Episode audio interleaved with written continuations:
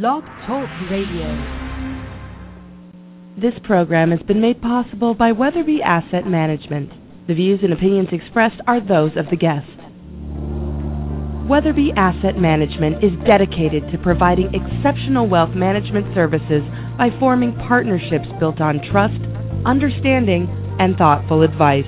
For more than 20 years, they've been offering objective perspective, personalized planning, and sophisticated investment management to individual investors and families, as well as pension plans, foundations, and endowments. Contact them at www.weatherby.com. Weatherby Asset Management, located in San Francisco and New York City.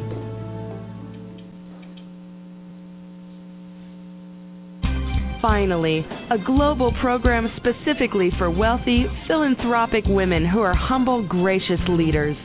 Sylvia Global's host, Gael Sylvia, invites you to join her in these conversations with First Ladies of nations' households, business, and communities.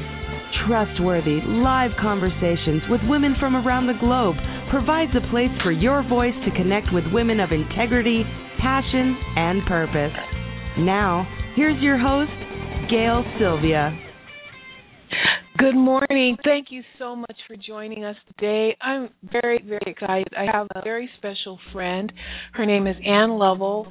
Ann is the founder and executive director of the Valley Foundation, which was launched as a new funding branch focused on women and girls.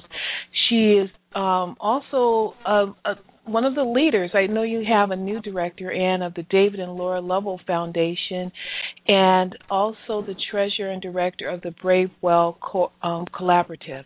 Ann, thank you so much for being here today. Well, thank you for inviting me. You know, in addition to those titles in the area of your philanthropy, you're also a CPA and the mother of several children. How many children do you have, Ann?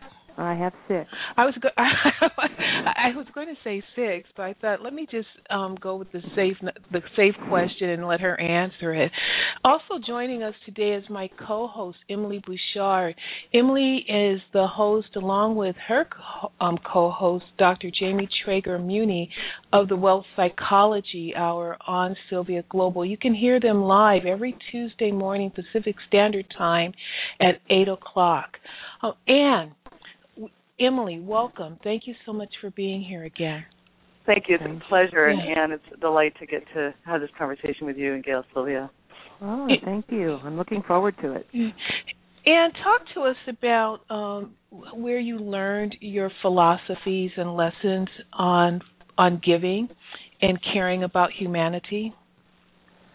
You know, it's an interesting question, and I'm often asked that. I would have to say it was basically in the air I breathed growing up. It was part of the community, part of the family.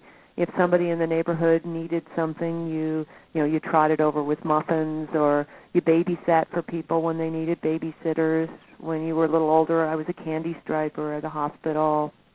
I think it was just part of of life for me. I don't know that there was ever an aha moment. It just was that whenever you had time, you just helped, even if you didn't have time. Has that changed in any way through the years? Um, I I think with the advent of having uh, more money and wanting to provide, wanting to share that and provide it responsibly within the communities that I live, I think it became more. Um, it became like grown-up philanthropy. So instead of just you know helping out the, the the neighbor, which you still do, or I still do, it became the the thinking about how to make really sustainable big change and and how to participate in that and how that would look and how to partner with the agencies that that are actually doing such great work on the ground and how to do that well. You know, Um, at what what age, Ann, did you transition from, or when did, when at what age did you begin to use the the term or the title "I am a philanthropist"? Oh, I, it took me a while to get comfortable with that term itself because it takes you a while to be comfortable with being seen as someone that's wealthy. I think that there's the two come together.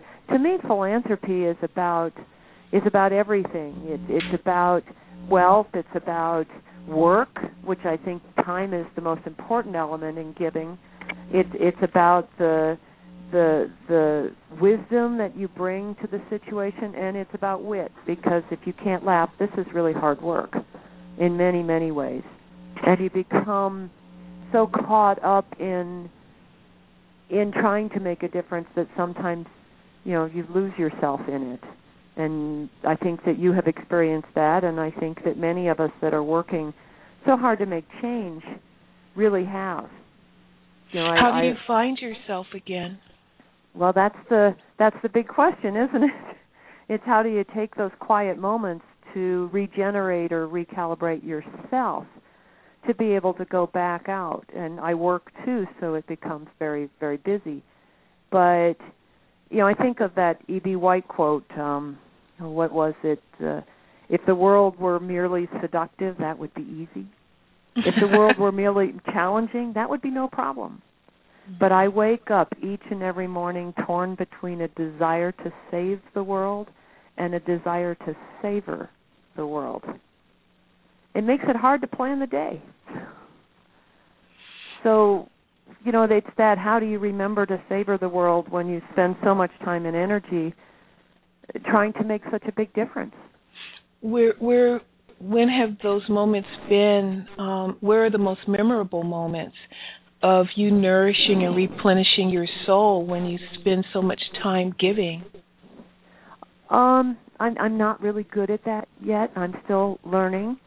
Um, it's usually when I take time and move away from everything and just spend time with family and friends mm-hmm. and yeah, just I, relax. It's when I write poetry. You've oh, seen some and of you write that when I poetry. when I yeah. take the time to let myself write and and to or or hike and be out in the middle of nowhere. Um because it takes time to shut your mind down from all of the constant you know babble your brain does no matter how important to to give yourself time to breathe. What parts of your life are are you hoping your daughters and sons will model from you and uh, learning these lessons? Well, I hope that they all have a strong work ethic, but that they take time to enjoy each other and mm. take time to to enjoy their children and and to to live in the moment. Mm.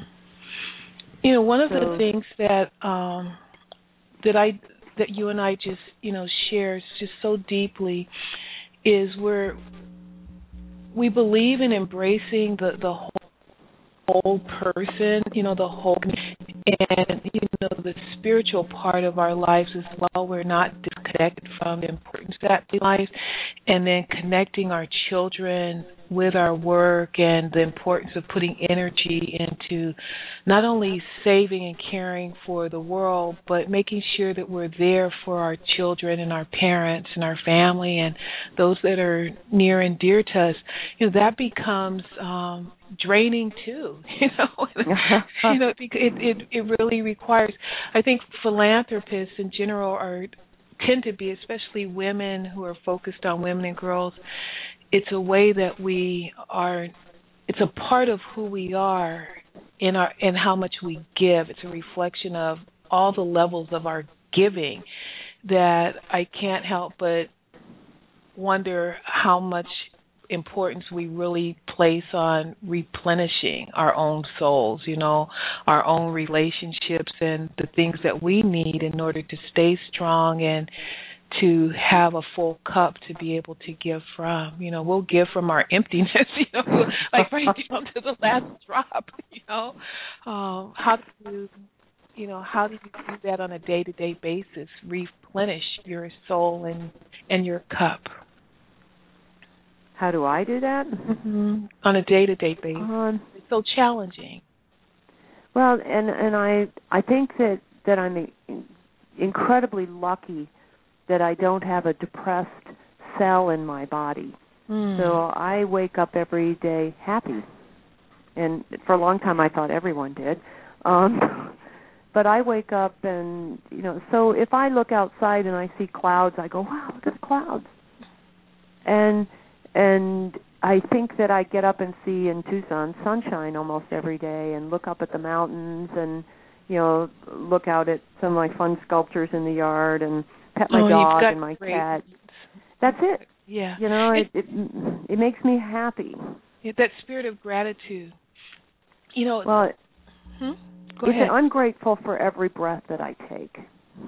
So, you know, somebody, something higher than me grants me this privilege of living on this earth and the ability to do to do so much, and I'm forever grateful for it.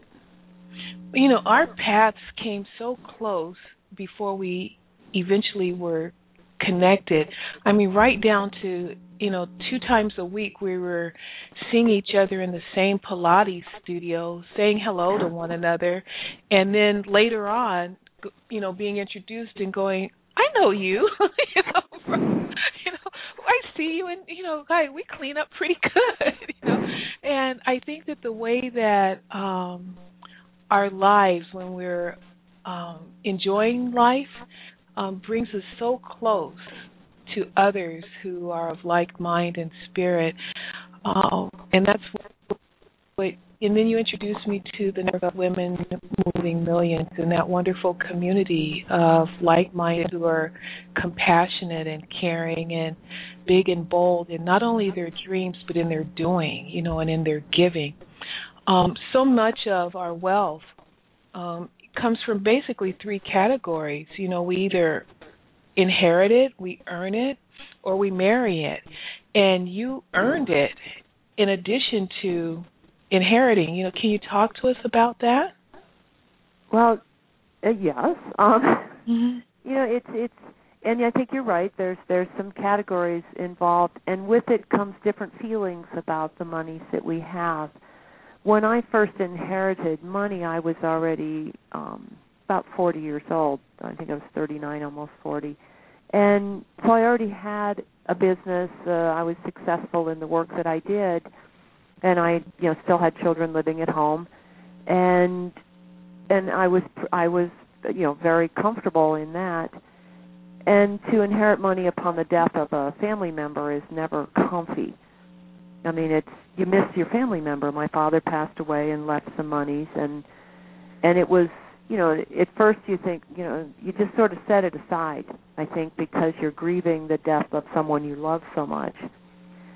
But I started thinking about what you would do with that, and I was quite capable of, of earning a good living, so I took half of it and started a foundation.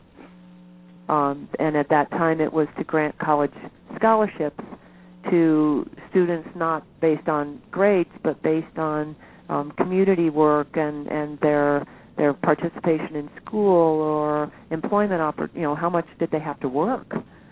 But so it, it was a it was a way to honor my father and also give give to my community. It's interesting to me to win the lottery. You know if i were told i just won a million dollars i would think okay oh this is really great but i have responsibilities so to me money means it means opportunities and responsibilities I feel a strong commitment that when we reach a point where we have enough to feed our families, um, that we really need to look to, even when we're struggling, you still need to look at your community, the people around you. And when you've been very successful, there's that that sharing with the community in which you live. So I think that I've always felt that. So and I was old enough when I inherited wealth that I understood that and I knew who I was and what I was capable of doing. And that I think helped me from some of the I would call it almost a prejudice against wealth because people once they see you as wealthy, I think there's some sort of stigma related to it that obviously you either cheated someone or you were given this money and you never had to do anything to earn it or to you weren't like everyone else. You didn't have to work. You didn't have to do. Um to the point like i told you earlier that i was actually asked at a meeting when someone was annoyed with me they just tried to dismiss me by saying well you just bought your cpa license didn't you? In your and, response Oh, my response was to say, you know, really, really, who knew? I could have done that. I could have avoided all that work, but I tend to make things funny because it's easier, and people then have to laugh a little bit at themselves because we all take ourselves a little too serious from time to time. So when I look at at wealth, I think that you know if you didn't know anything about it and suddenly you inherit a great wealth at a young age, I I actually don't like that, and I and I tell people constantly maybe 35, 40 is a better distribution time to allow a young person to discover more about who they are and I I really believe we have to be hungry to really take the risks to discover what we can do. And in some of those cases money can be a detriment because you know you're not hungry. Emily, are you there? Yes, I'm jumping at the bit to jump in. You two jump are so in. fabulous. This is great. Oh my gosh, I love what you just said right now. Um, and it's so interesting because maybe you can speak to this, Ann, because what happens that we see a lot is um, parents have that belief that you said, like they need to be hungry, they need to find out who they are. And yet children that are born to um, into situations where there is a, a lifestyle they're accustomed to and um, they have access to privileges growing up. Um, how do you see yourself, and with six kids, I'm excited to hear what you're going to say, um, in terms of instilling those values of the work ethic and the um, the uh, striving for what matters to you and what you care about in ways that have the children really engaging with that with themselves.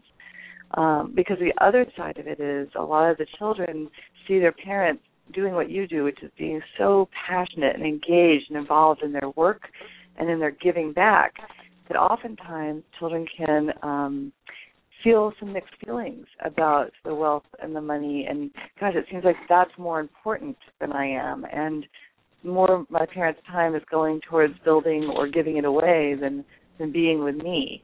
And so then there can be a real inner conflict around it. And then they it can come across as well, I guess I need to love money or I need to have more money so that I can feel loved. So it gets very confusing. I'm wondering what you see in terms of you, you how you relate with your kids to bring forth your values. Well, I think we'd start with the fact that they had seen me work to earn a living to support them for a number of years. So we didn't um we had a lifestyle that was comfortable, but it grew with time so we were able to take little vacations and then bigger vacations and and then but they had seen me as someone that had to work for a living. So if i were to say the work ethic part i don't think any of my children want to work as hard as i did. Um because i did have to work and then i would i always found ways to work in my field. I was a tax accountant um cpa to where I could take the afternoon piece off and go to the games and pick the kids up and do all of that, but that and the homework hours, and then work through the night often, you know, and get up and get the kids to school and then go to the office for that time, and then work. A, I always worked weekends over tax season, and they all worked for me for a number of years, or worked for people that worked with me so that they they grew up knowing that that's what you had to do in order to take these vacations or to do these different things or to have some of the privileges. Um as we grew as they grew up you know we were able to do more. I think i always told them things do you remember the bill cosby show where his son on the bill cosby show says but dad we're rich. And bill cosby and his tv wife say yes we're rich you're poor and I remember telling my kids, you know, I may have earned a lot of money, but this is my money. And when you work with your teenagers and they want to have privileges in your house that aren't, you know, I can bring my friends home at such and such a time. No, no, no, no, no. Mm-mm. This is my house. If you pay your portion that your room is, you know, that's how many square feet compared to the rest of the house, and here's the bills. If you pay me that, then you're a lessee. I'm the lessor and you have to sign a contract and you're still not bringing anybody in at late at night. Or no you can't have a girl in your room or you know this isn't your house. That's not your furniture. I think that that was part of their growing up that if you went out and earned the money and bought it then it was yours. But if you just thought you had it given to you, it was not. I think the hardest part for my kids was when I became so involved in philanthropy. They were worried that I was going to not have enough because I would give everything away. And yeah, I'm sure that they've had funny feelings now and then because I don't give I'm really good about paying for education. So if my kids are in school, they get, you know, their education up through I don't pay for graduate school at this point. I have remember I have 6 kids. It's easier to make rules when you have lots of them. Because if you buy the car for the first child and the rule is that he gets the car to go to college and then he quits school, then he's supposed to pay you back and of course he can't pay you back because he doesn't have any money. And you have 5 kids waiting for a car and you say, "Oh gosh, I made a mistake. I I'm not going to do this anymore. I learned from my mistakes and you guys aren't going to get the car when you go to college." Um it's an interesting dilemma, but I think when you have six kids it's a lot easier to make rules because you just can't afford to do this for six different kids who will all make different mistakes. I think greater for me was and I did talk to all of my children. The youngest is about to turn 27. The oldest is 40. I did talk to them when I made the commitment to Women Moving Millions. And at that point, it was a combination of, so it's a $1 million commitment, and it was a combination of lifetime and legacy at that time. And I told them that, you know, to, that they would get something when I, if I got hit by a bus or when I passed away but that this was my commitment and it came first and I didn't feel that leaving them I keep telling them I'm going to live long enough to spend out and that they really have to do this themselves. So What's their response, Dan?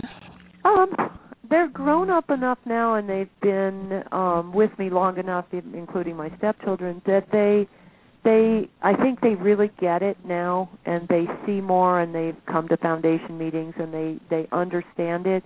When they were younger, I had a few times when kids would say, "Well, what about me?" You know, if you give that money to them, why don't you give me something? And I would say, "Well, what are you going to do with it?" If I give this money to this organization, they're going to feed or house or take care of, you know, 5,000 people. If I give this money to you, what are you going to do with it? I think that's the the other piece. Now, now you know that we had some dilemmas because there's children that that did receive some funds at different times through family, and some that didn't. So we have a real mix.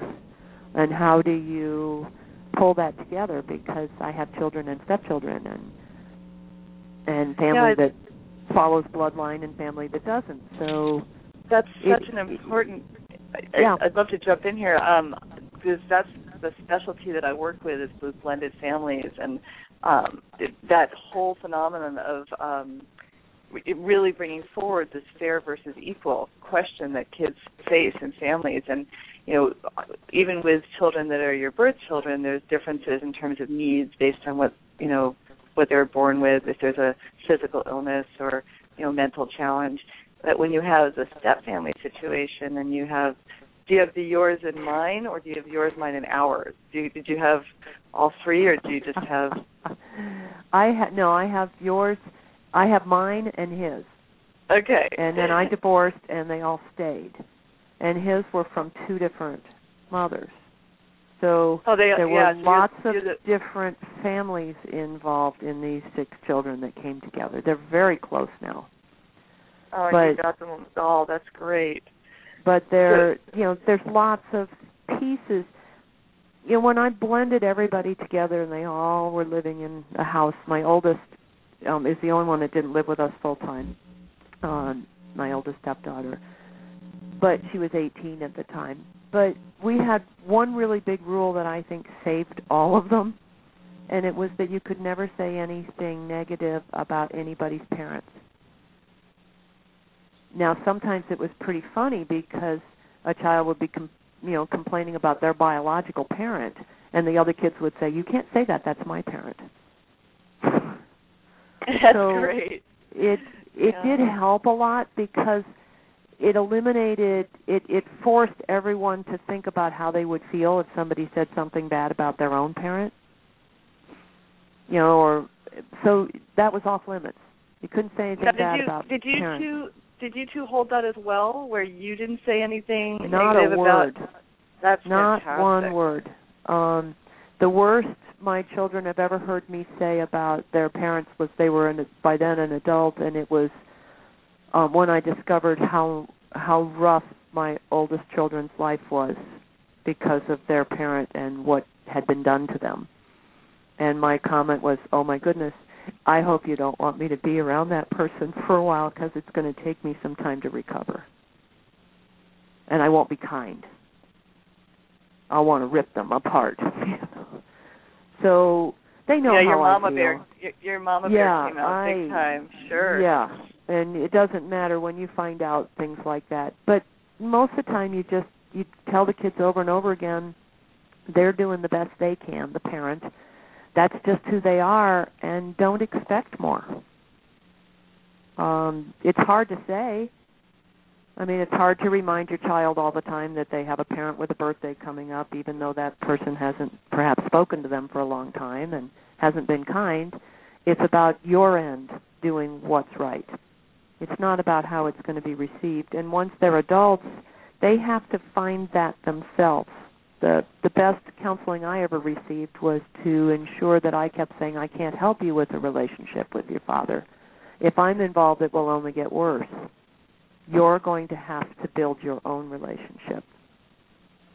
And you'll have all of my support and I will listen to you and I believe you'll make the right decisions and you can ask me my opinion, but it's still your decision. And I will support that decision. And it gets really sticky when there's this many, it's a lot of emotion for any blended family.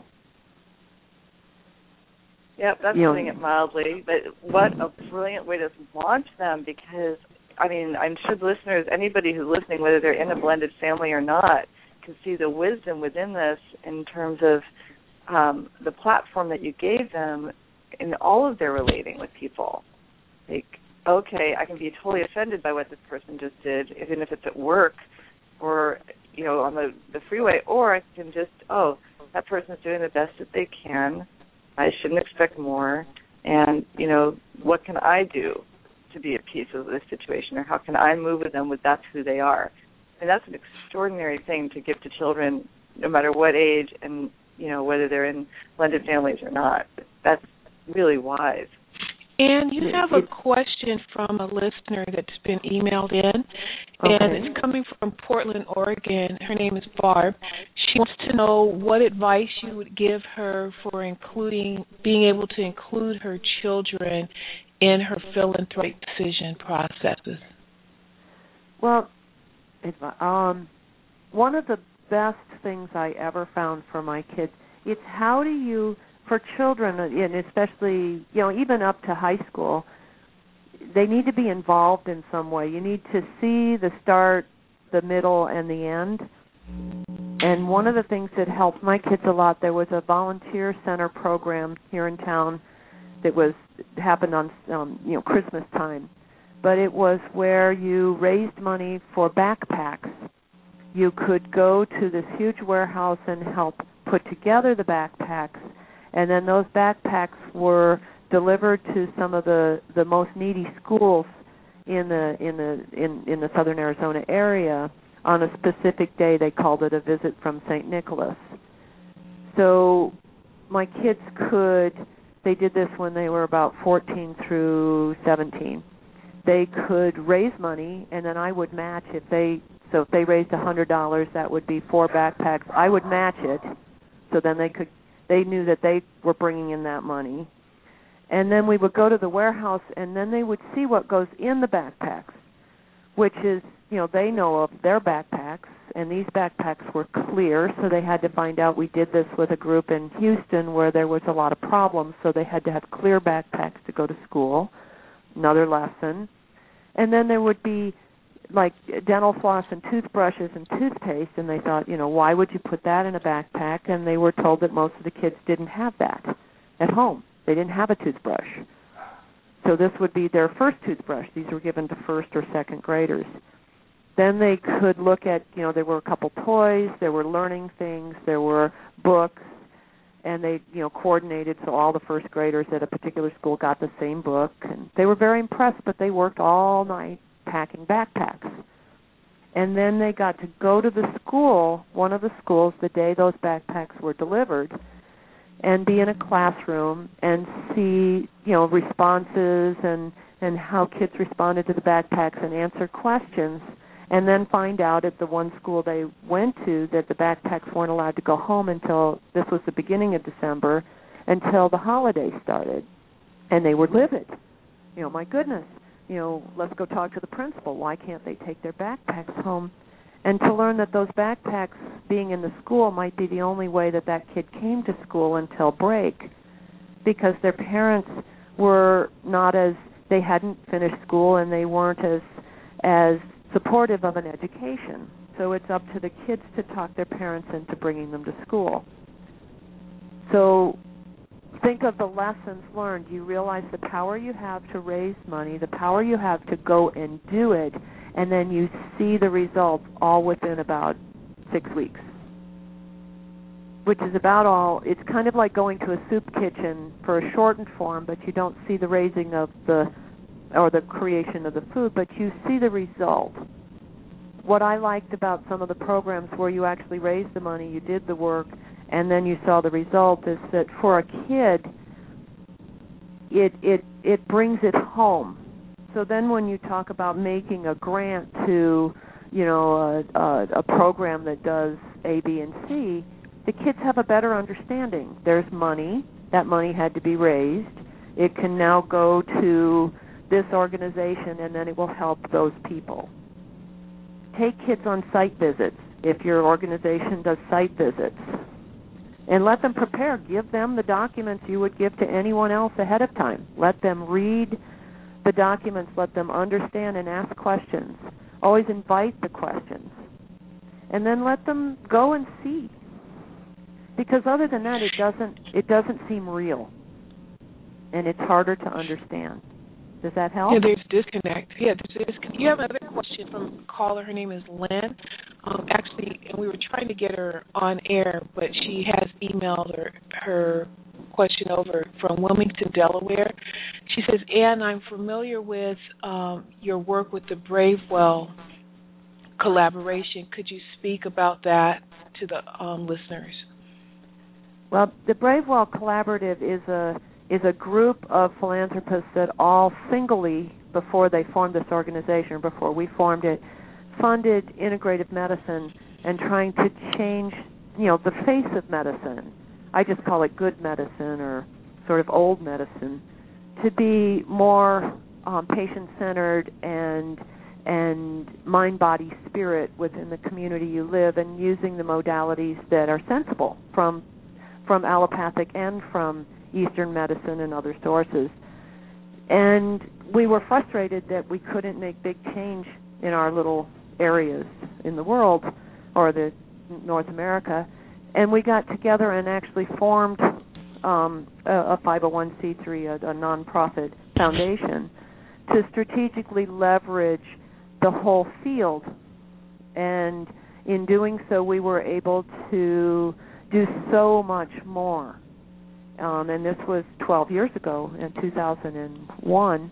And you know now you hear you know integrative medicine all the time. We're looking at all the different pieces and that's not all our organization because what we really did, and most people have never heard of the organization, we leveraged the people that were making a difference doing this work in the way that they requested, in the ways that they thought they could use this help, up to and including a summit at the Institute of Medicine in Washington, D.C. on integrative medicine and the health of the public. So that organization is like philanthropy on steroids it's it's how you could actually come together, put your own agendas aside, and leverage an entire field without, you know, thinking of your own part. Just keep thinking of the strategies that work with the people actually really doing the most and how you would leverage that as a philanthropist with your time, with your wisdom, with your connections, with with your funds. And it's making a big difference. Um, that organization is is actually sunsetting right now over the next couple of years um, because it's it's done what it set out to do. It's put integrative medicine, you know, at the forefront in the national conversation. It's Women Moving Millions is similar in many ways. It's a coming together. Um, it, it's more of Women Moving Millions has a lot more uh, of a sharing aspect, but it's about leveraging the resources that go to women and girls. It's not about my program or somebody else's program or anyone else's. Pro- it's about the entire world. How do you leverage the resources? And I think that's a stage we get to after we've done all of the other philanthropy. You know, you you sort of if you want to start changing the world, you know, outside of your home area, which is also, you know, so important. Most of us do both. And do you have a an end date for most of your projects and your giving? Do you expect there to be a, a point where you you can see your effectiveness and know that the job is well done? It's time to move on. Are you talking about Bravewell or something else? In general, just in general. In general, well, in general, I think there's many types of giving. Some some things need to may need to be given to year after year after year. It's the only way that those services will be able to be provided within a community. I say that often about mental health um, education programs. Um, it's not like tomorrow morning we won't have anyone that's mentally ill. And it's the hardest money to raise because there really isn't a poster child. You know, it, it's it's a it's kind of scary. People are afraid of mental illness there, and one out of four people are affected. So, an educational program that that provides that that ability to know what to do with a family member or or a friend or or even your own journey is really important, but it's not the kind of funding that you know other entities or government or anyone does. So, you know, there may be needs in your community or or in the world that you are very passionate about that may never end. So there's a lot of ways to look at philanthropy. You know, do you grant to the same organization for how many years? It's always the question, what is the impact? Not all organizations, not all work will become self-sustainable. And this is so powerful and I love that you just said that because the uh the listeners I know, and they, they're just as concerned and passionate about all sorts of things, and there is such an overwhelm in terms of what can I do, what can I as one little person do, and you know, just listening to you, it's like my gosh, I can't I can't even keep track of all of the different ways in which you are doing whatever you can to make an impact in so many different domains of how to make this world a better place for so many people. And I was wondering if you would speak a little bit to what you're doing right now. Uh, today's a pretty significant day, and many people may not be aware of what's happening. And um, I think what you're up to in Arizona is it's worth speaking about. And um, would you be willing to share a little bit about what you're up to? Oh, sure, sure, because it's in a couple hours. Um, um, when I was at uh, the TED Women Conference, the big TED Talk conference on December 1st in D.C., Eve Ensler, who most of you may know, um, she wrote the Vagina Monologues along with many other things and shows. She's also the founder of V Day, as as in like say Valentine's Dash Day, which was created to bring an end to the violence against women and girls in the world. Teensy tiny mission. And over this over these last years, today is their 15th anniversary in operation and in, and for probably the past uh, at least seven or eight years, all of the data and the research has come back to say that one out of three women, you think about that, one out of three women in this world will be raped or beaten in their lifetime. For someone like me that wants women at every table helping to make all decisions, how can you do that if women aren't safe? I mean, we can all think of Maslow's pyramid. Safety is right down there, you know, in the bottom ranks So what they did that was so brilliant is launched a campaign and if there's 7 billion people in the world, one out of 3 women is about 1 billion women. So the campaign is called 1 billion rising. And it's 1 billion women and everyone that loves them rising up and going out and dancing to bring an end to the culture of violence against women and, and girls in the world. It's in his last time I looked it was 200 countries and territories around the world. They've created a website where it is so anyone could do a rising.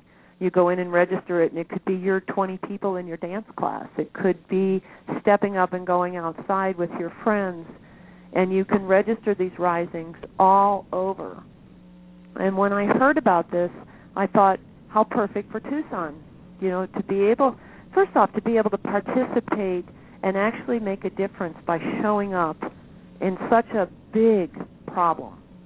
You know, it's that how do we make a difference, something that big. And this gives everyone the opportunity. Second, it's dancing. Who doesn't like to go out and dance? there's a song that's written. The choreography was done by Debbie Allen, who does, you know, So You Think You Can Dance. I think she did Flashdance. Very famous choreographer. And we, uh, when I came back after the conference, I worked to get the University of Arizona Mall, which is the center area of of the University of Arizona here in Tucson, and we were able to do that. And we have almost what would be a flash mob if you're actually coming and you didn't have to plan it. From four to five today we have dancers that are going to lead us through the choreography and we're going to be there for an hour dancing it'll be recorded and up on youtube for all of the different groups to see the greek society on campus has supported it the women's foundation here the valley foundation the speech and language therapists the, the women and gender program and the Girl Scouts are working on it. It's how do we bring the community together at the university where we have so many young people and just go out and make a statement. Be there. So that's what we're doing tonight. Now, my guess is, you spoke a little bit about this off air, is this wasn't one of those things that hey let's go do this at the university and everybody oh, jumped oh, no. up and said oh yeah let's all just go do this you had to deal with a lot of i mean i just think it's so important because we have these big ideas and visions and then we have to deal with the little steps it takes to have them happen from december till now how many steps do you think you've had to take towards having this happen today like well nobody nobody at the university would do anything until after the winter break so we actually weren't able to start until about the 10th or 12th of January when the university was really back. So we you have to you have to file for um for your program to go on the mall. There's a there's a there's an application you have to fill out. It goes through seven or eight different departments. You have to know if you need police, you have to know if you you have to have liability insurance, a lot of it. So you have to buy a policy if you want tables, we wanted like six tables and some chairs to be available for organizations that provide services to victims of violence.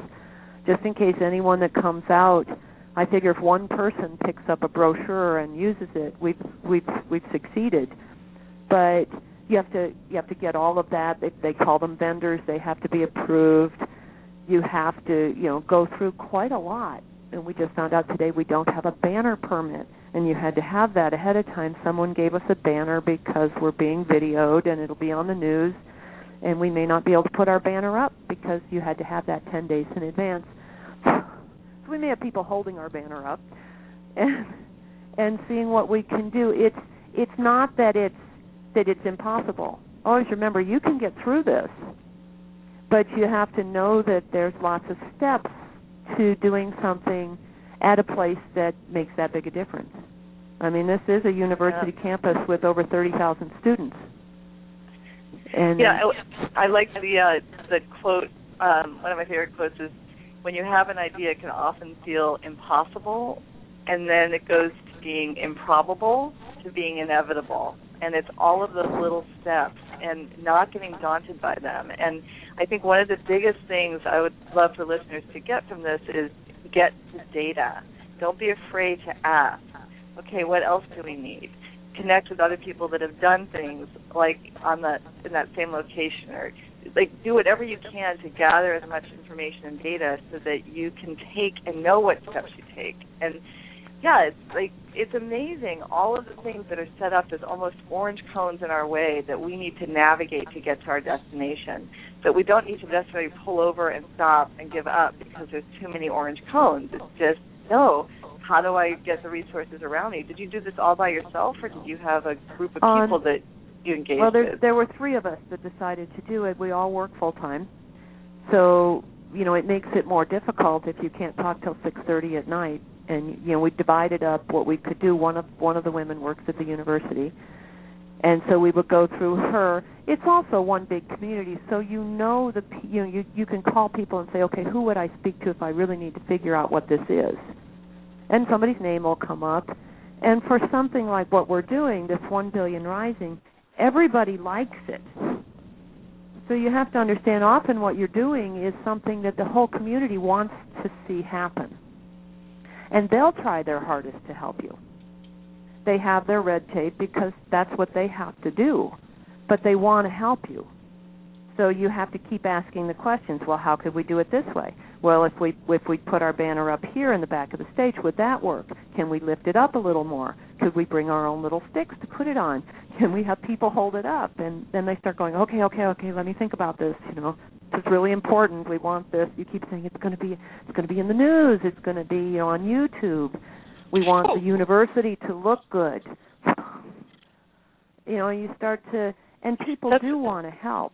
That's a really good point. I think whatever it is that you're up to, however you feel like you're called to make a difference, it's from that place of treating people like, wow, they really do want to help. And if you encounter resistance, it's meeting with them in terms of what is it about this that matters to them. And then once they get connected to it, then they really will want to help you. I'm, I'm sure that that's opened a lot of doors. You know, um, that sound you just heard in the background, in addition to me going "whoops," was my was my attempt to tweet out the comments, you know, that you were making uh, while we were on air, and to send the link for today's very important one billion rising um, in partnership with V Day. And when I brought it up on the you know the screen to tweet it out, there was that wonderful music playing in the background. Oh yeah. It, Right. and I think that you know music and the way that we can be creative in supporting one another and women around the world and, and causes that um, affect change for all of our life is something that you also exemplify in. It's just take you know sheer tenacity and creativity, innovation, you know, in partnering with others. Well, and one thing I know I can do is sell passion. If I'm really passionate about it, I'm almost evangelican. So, you know, and that's true with anyone. If you're Mhm. really passionate about it, you know, people aren't going to be mad at you. You just have to find your way through. And as far as the 1 billion rising, there are risings in every town and city all around the country. So if you were just to go to 1billionrising.com, I think it is, I don't or might be dot .org, you can you will find a right. You just put in your zip code. It will tell you what's going on in your city. And thank you so much for being here with us today. Emily, I'm going to let you close out with the last question. Oh, thank you. This is it's so touching to be in a conversation with somebody who is vibrant, engaged, passionate, using your skills, talents, abilities, and your wealth to really make a difference in the world. And one of the things that is so important about what we're doing here at Sylvia Global is changing this collective I I would call it a, the, the meme around wealth and how people with wealth are perceived, like you spoke about earlier in the show, and and you know a lot of people listen to this with a like a cynicism or a, a disdain in terms of oh, you know the wealthy all they do is indulge. All they do is look at themselves and not the community. And you're such a a vibrant light that's saying that is not true that's not the case. And i'm wondering what you would do like if you really could use your way of impacting the world to shift how people think about and look at women of wealth in particular um, so that it can be a source of even greater well-being and people can celebrate that as opposed to having to deal with comments like you got in terms of you know oh you just bought your CPA. how I would shift it um, by example. I don't know that we learn. I mean, it, it's. I would hate to have other younger people go through, you know, what I went through when I was younger, and, and even now, where somebody will say, "Wow, you actually, you know, work." Um, is it a real job? Did somebody give it to you? Yep. yep. I think it's that people want to think that for someone that has money, it even if they earned it themselves completely, they had to have an easier road. You know, they it they had to have opportunities that other people didn't have. I think part of that is human nature. As far as as stepping up, you can step up and be who you are regardless of anyone think what anyone thinks. They're always going to think something. And just say, "Well, okay, you know, that's where you are and meet people where they are." Um if somebody I can't tell you there's a magic pill. I can tell you that if you meet more and more people that have wealth, especially women, they're they're often doing everything they can to do something with it. Um, when we started, when when Women Moving Millions started as a campaign, and it's asking women to give a million dollars for the advancement of women and girls. That's a lot of money, huge commitment. And there was 180 million dollars raised very you know over a, just a few years now it's i think we've had 40 new members since we started as an organization in the middle of last year it makes a difference people are thinking differently and they're stepping into a space differently and now there's an organization with other women that are doing this that care about the world and that are dealing with issues around what it's like to be seen as someone that is wealthy. Some people do it anonymously, but a lot more women are stepping up and they're doing big things. So by example, you're seeing people do good.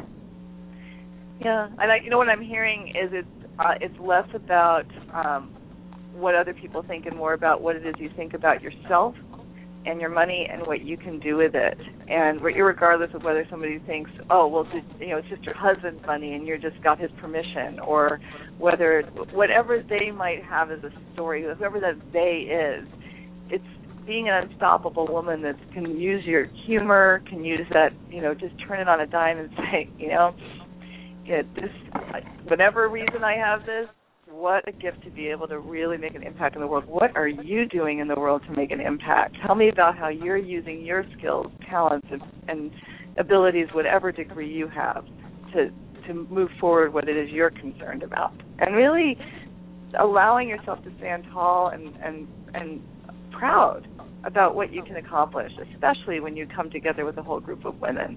It's very inspiring. Ann, thank you so much for being here today. Um, Emily, thank you again for joining us. We've been talking with Ann Lovell, a wonderful friend. She's actually a force of nature who, in my my view, Ann, you just flood the world with um, love and joy, and you do it in such a way that. Um, that not only do you inspire, but you actually do make a difference in the world from Liberia to Tucson and all points in between. Thank you so much. Have fun dancing today. We have a dance date we've got to come up with too on our on our calendars. Um, and thank you so much for being here, Ann. Well, thank you for the opportunity. We'll talk soon. You've been listening right. to SylviaGlobal.com. This broadcast can be heard at SylviaGlobal.com um, Ann Lovell is featured under Business, Leadership, and Philanthropy, and learn more about the work that she is doing. On the um, Ann, where would you like them to go? Um, would you like them to go to the Lovell Foundation or to the WMM Women Moving Millions site? Um, either of those are fine. Okay, we also have um, information about how you can support the work that Ann Lovell is doing at Sylvia Global Media on sylviaglobal.com. Have a wonderful day, ladies. Thanks, Emily. Thank you. Thank you. Thanks, Ann. Bye bye. You've been listening to Sylvia Global with your host, Gael Sylvia. Become a subscriber to Sylvia Global for unique listener opportunities. Follow on Twitter and like them on Facebook. For more information, go to www.sylviaglobal.com. That's Sylvia, S Y L V I A global, G L O B A L dot com.